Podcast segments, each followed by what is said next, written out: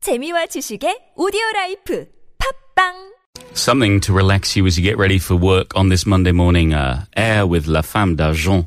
We're into part two, and that means we're getting ready to relax for a few minutes with Vanessa, who uh, gives us the best way to start our day. Would you say, Bajaj? Yeah, I think so. I think uh, what better way to to wake up to than Vanessa's voice Well, here she. telling you you are enough. Uh, we are enough. We are. Mm. She is enough. And here it is morning mindfulness. Thanks, Paul and Finita. I'm really glad that you know you're enough.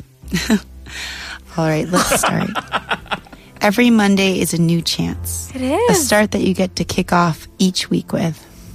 The next five days could be the greatest chain of days, but today, today will be your greatest start. Okay. Imagine how you can make this happen for you today. What do you need right now? Coffee. What do you want? How does your skin feel? It's good. How does your body feel? Not good. Tense. Where is there stress? Can you find it? Shoulders. Shoulders and neck. Yeah. Take a deep breath in and send it to that area. Breathe light into that area. Cleanse out the heaviness and darkness. And breathe it out. Scan your body again. How do you feel? Better.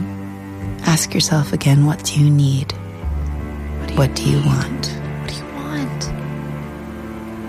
Today is Monday, and it's your very first day to a great week. Kind of teared up there. Did you? Getting emotional? Yeah. It feels good. It's a Monday.